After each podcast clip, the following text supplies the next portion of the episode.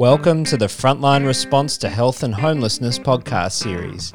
This series is based on the articles published in the March 2020 edition of Parity magazine, which is available on the link accompanying this podcast. That magazine and this podcast series give voice to those with lived experience of homelessness, those working on the front line, and those that support the sector in delivering services to people who are homeless. My name is Dan Fleming, and I'm delighted to introduce our host, John Willis, who leads the inclusive health team for St Vincent's Health Australia. John will introduce both of our guests in just a moment. As we're recording during the COVID 19 pandemic, John and our guests will be with us by phone for this episode. John Willis, over to you. Thanks, Dan. It's my wonderful pleasure to welcome Rebecca Howard, the Service Development Manager for the Health Independence Program at St Vincent's Hospital in Melbourne. And also on the line, we have Suzi James Nevell, the Manager of the Adult Justice Programs at Jesuit Social Services, both also in Melbourne. Lovely to have you both. How are you all?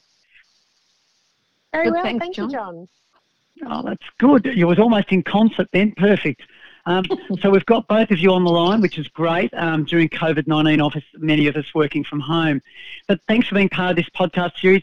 Now, your article has uh, it's outlined this four-way partnership arrangement between St Vincent's Hospital Melbourne, Jesuit Social Services, Bolton Clarke, and the University of Melbourne. Now, it sounds like a quite a challenge bringing four agencies together around a piece of work, but you've done it.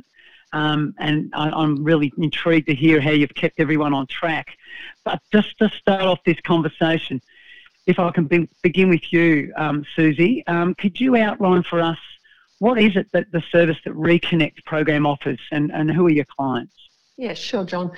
Uh, so Reconnect is a statewide program funded by Corrections Victoria and Jesuit Social Services uh, works in the Northwest Metro region. So we support men and women coming out of custody from all the prisons across the state, except Ravenhall, that want to reside in the uh, Northwest Metropolitan region of Melbourne. So um, we work with people that have high end, high risk offending. 100% of women are eligible for the program and 100% Aboriginal men and women. And our focus is to provide transitional support to support people to reintegrate back into community, to um, provide community safety and manage risk, as well as reducing the risk of reoffending and recidivism. Uh, and I guess the, we have a team of uh, 12 case managers, a coordinator, and two senior or three senior practitioners that work uh, with our participants, and we pro- provide case management, outreach-based support uh, to support them to integrate back into the community. Great. Good program. And you've been doing this for a while, yeah? Jesuit Social Services have been in this space for quite a while, haven't they? Yeah. Look, Jesuit Social Services have worked in the justice system for over 40 years. We have a youth justice program, community justice programs, and then we've had the adult justice program. So we've had um, Reconnect for probably about six years now, and we had the previous reiteration of the program as yeah. well. So, yeah, we've got a long history in the justice space. Part of Jesuit Social Services DNA. Wonderful. Exactly. So over to you, Beck. Um, St Vincent's discussed the idea of embedding a um, a nurse, um, a Bolton Clarke nurse, within this Reconnect team at Jesuit Social Services. Can you tell us a little bit about where this idea came from and what issues you were hoping to address by putting a nurse in this team? Yeah, sure. So St Vincent's as a health provider are well aware of the, the, the risk in the great vulnerability at the point of transition from prison to the community. Uh, we know there's risk in lots of ways, but particularly for people with underlying health issues that have high rates of chronic disease, mental illness, and history of substance use. And we also know that it's really hard for people to prioritise their health needs over their basic survival needs on a day to day basis. There's certainly published evidence that the first few weeks of release from prison, people are at much higher risk of hospitalisation, injury, and death compared with the general community. And St Vincent's Hospital Melbourne's got a really long and lovely history of collaboration with Bolton Clarke Homeless Persons Program, or what was formerly the Royal District Nursing Services Homeless Persons Program.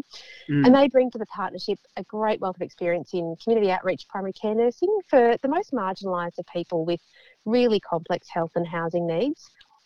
So I guess our partnership was about embedding a community nurse from this team within Reconnect And there are a few elements that we wanted to address and I guess deliver. The firstly was being able to address people's acute health needs, and that might be physical or mental health needs um, that might otherwise deteriorate into someone needing to attend an emergency department.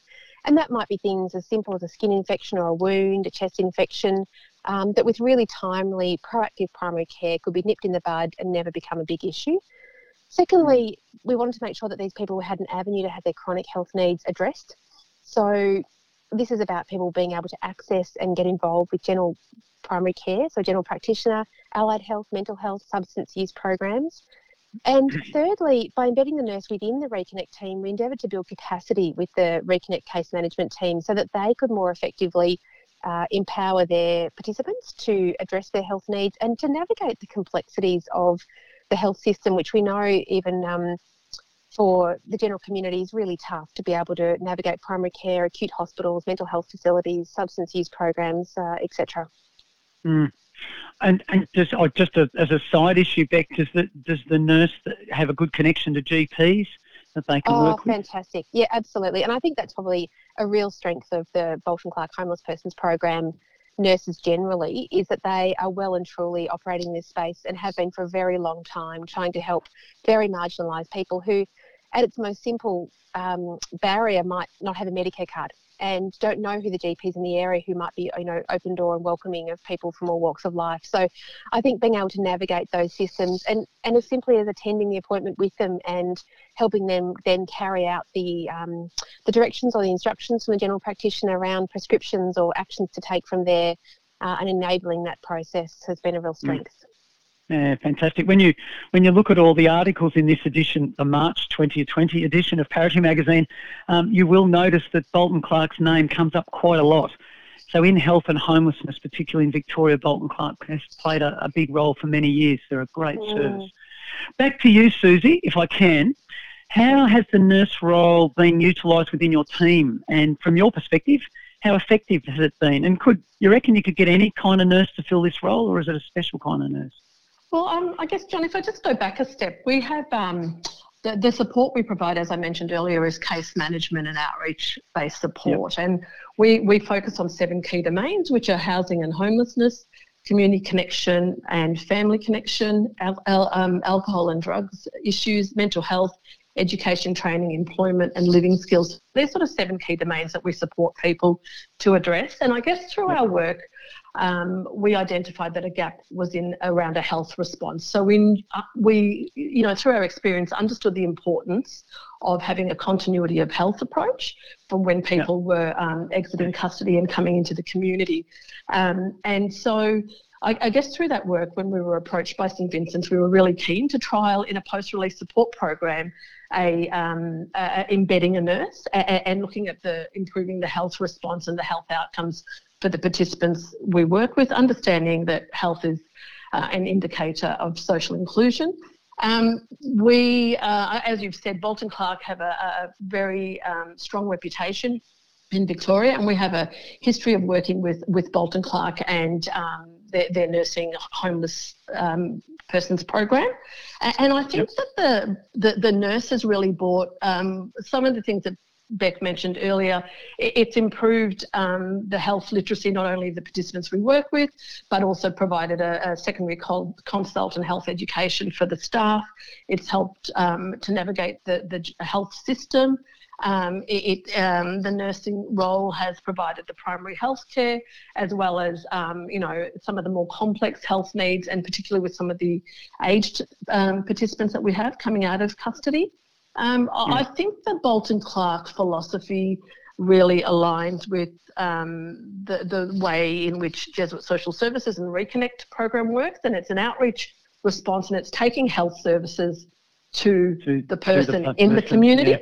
Um, mm. So I think it's sort of that uh, makes you know people feel comfortable because addressing health needs can be something that some of our participants can, um, I, I, guess, uh, there are so many other complex needs that they um, have that they can sort of almost put it to the side. And, and in the cohort that we have coming out of custody, I'd say on average about 65 to 70% of people come out with no fixed address. So it, it really um, wow. aligns with the work that Bolton Clarke and the Homeless um, Persons Program, you know, uh, does. Yeah, Yeah, that, that statistic you've just mentioned there in passing, Suzi, of the, the 60 to 70% having no fixed abode or no fixed address, it's, it's quite a scary one and uh, I think a, an ongoing issue for us um, in the health sector and the welfare sector, how we manage that. But let's talk about the University of Melbourne. The Justice Health Unit was engaged to be part of this project. So, Beck, you um, worked with the University of Melbourne as a team and undertook a thorough evaluation of this program over a two-year period. What, are, what, what evidence have you got and what does it say about the model of care and what conclusions have you been able to draw from, from that thorough evaluation? Yeah, sure. So the, the mm. interim evaluation report reports on the first two years of the program, and we're just to wrap up, just about to wrap up our third year of the program. So obviously we haven't got that third year worth of data yet. We've very deliberately taken a quantitative and qualitative approach to this because just measuring people's, um, I guess, alcohol use or substance use uh, and their self-reported health status is not necessarily enough. The numbers don't tell the story. So the mm. qualitative mm. case studies and impact on individuals, I think, just illustrate the breadth and depth of work and impact that this one nurse role has had. Uh, certainly in addressing immediate physical and mental health needs before they spiral out of control. And, and as Suzi said, you know, helping this super vulnerable group who really struggle with low health literacy and a range of pre-existing illness to navigate the system has been well demonstrated. Um, we're also right. measuring participant and the Reconnect case manager staff, uh, I guess, confidence and skills in self-managing their own care, or in terms of the uh, the confidence of the case managers to help participants manage their care, and ensuring they get the appropriate healthcare they need in a timely manner. So over the first two years, we've seen that a part-time nurse, so 0.8 of a full-time equivalent, four days a week, has provided over 1,200 instances of care to more than 200 clients. And we know mm-hmm. that every hospital admission costs between, like a basic hospital admission, costs between about three and a half and six and a half thousand dollars. So it doesn't take many hospital admissions averted from a government perspective to make this a really cost effective proposition alone, even just from an economic sense, before you look at the other impacts.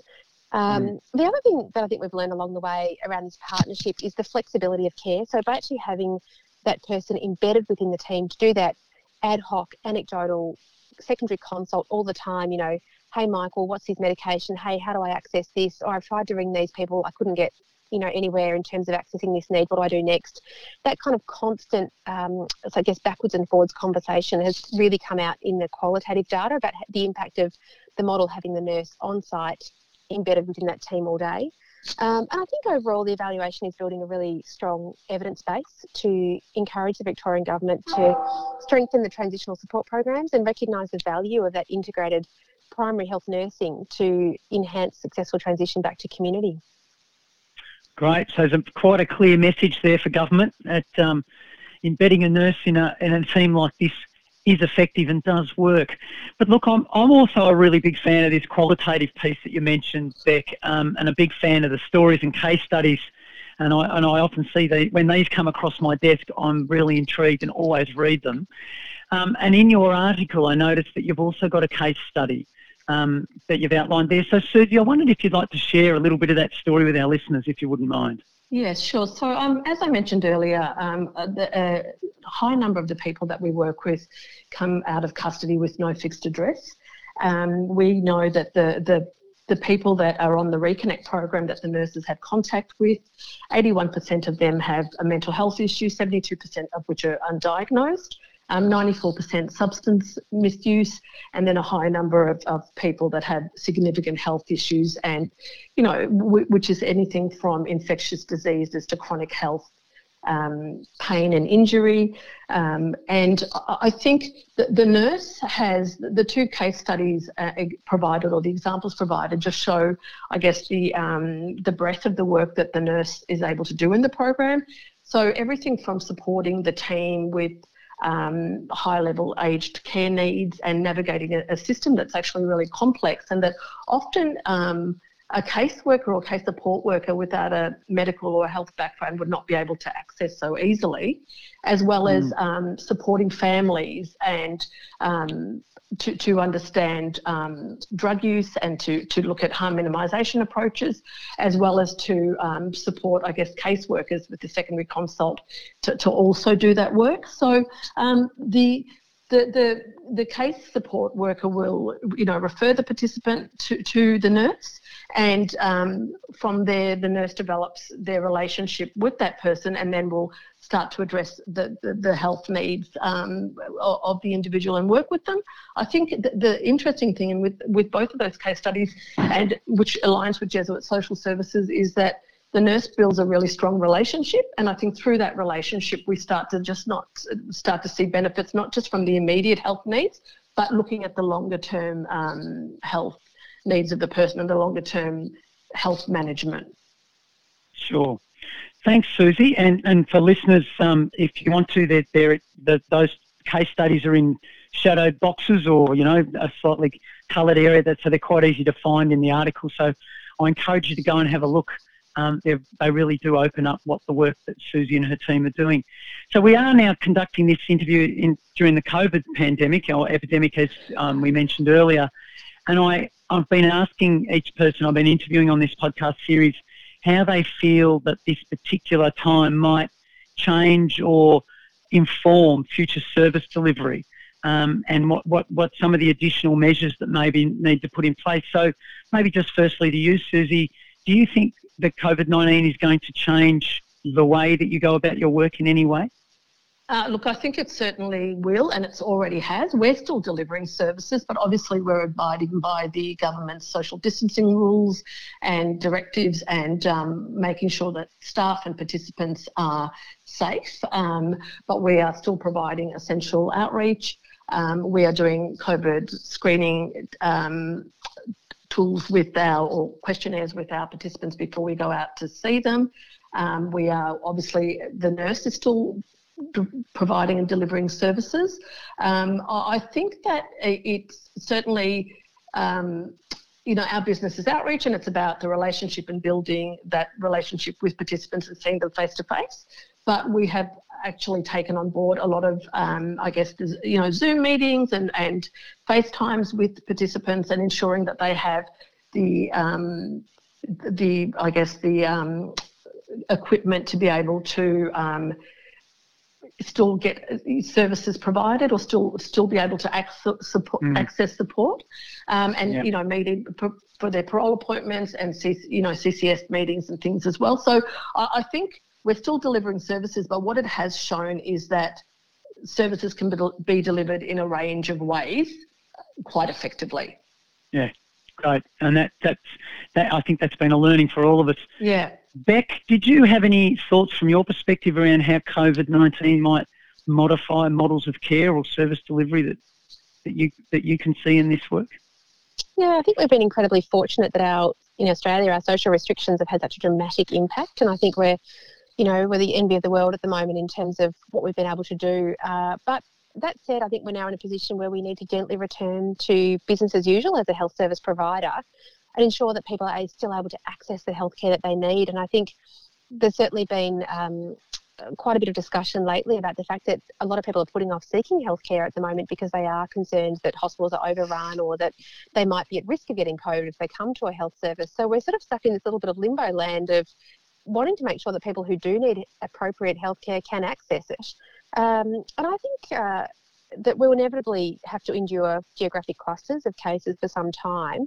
But I'm mm. optimistic mm. that with our new acceptance of social distancing and the simplicity of hand washing and having ongoing low thresholds to testing, that I'm hopeful that the only legacy we might have from COVID will be that um, that that will be it, and we can transition back to provision of care in the community settings for the most vulnerable people who are otherwise even less likely in these circumstances to access the care that they need. So I think with some modifications and, as Suzi said, some sustained uh, I guess, use of different modalities to be in touch with people and make sure that they are getting care, we can start to move forward and make sure that everyone's getting what they need.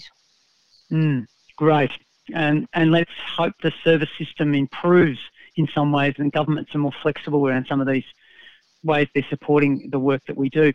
So, look, final question for both of you, and I'll start with you first, Beck. Um, is there a story or an encounter that you've had over your working life that inspires you to keep striving to make a difference in this challenging area? So, Beck, to you.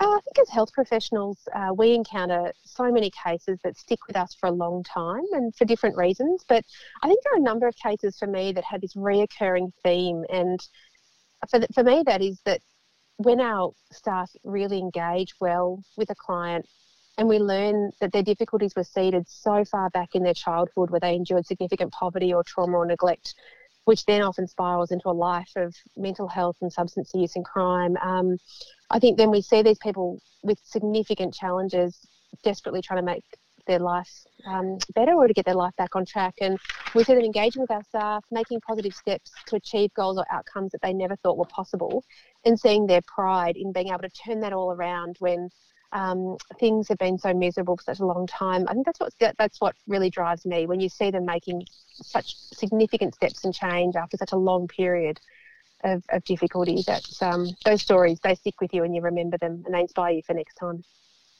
Brilliant, Suzi. What about you? An inspiring story or an encounter? Um, John, I would uh, similar to what Beck has said. I think that um, you know Jesuit Social Services has been delivering services in in the justice space for over 40 years. Um, I think we've seen some incredibly resilient people and worked with some incredibly resilient people that have had um, histories of trauma and some unspeakable experiences, which has then obviously, you know, um, spiraled so out of control that they've ended up in the custodial system.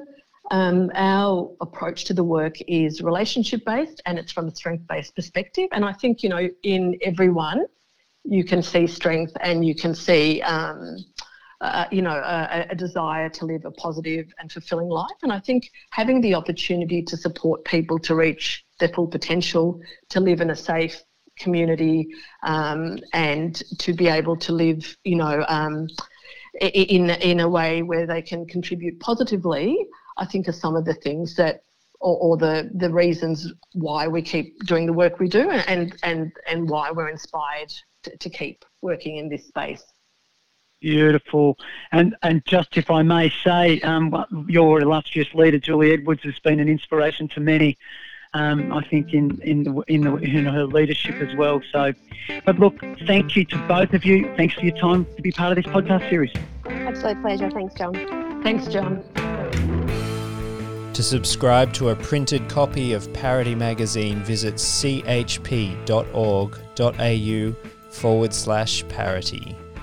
This podcast series has been developed by St Vincent's Health Australia.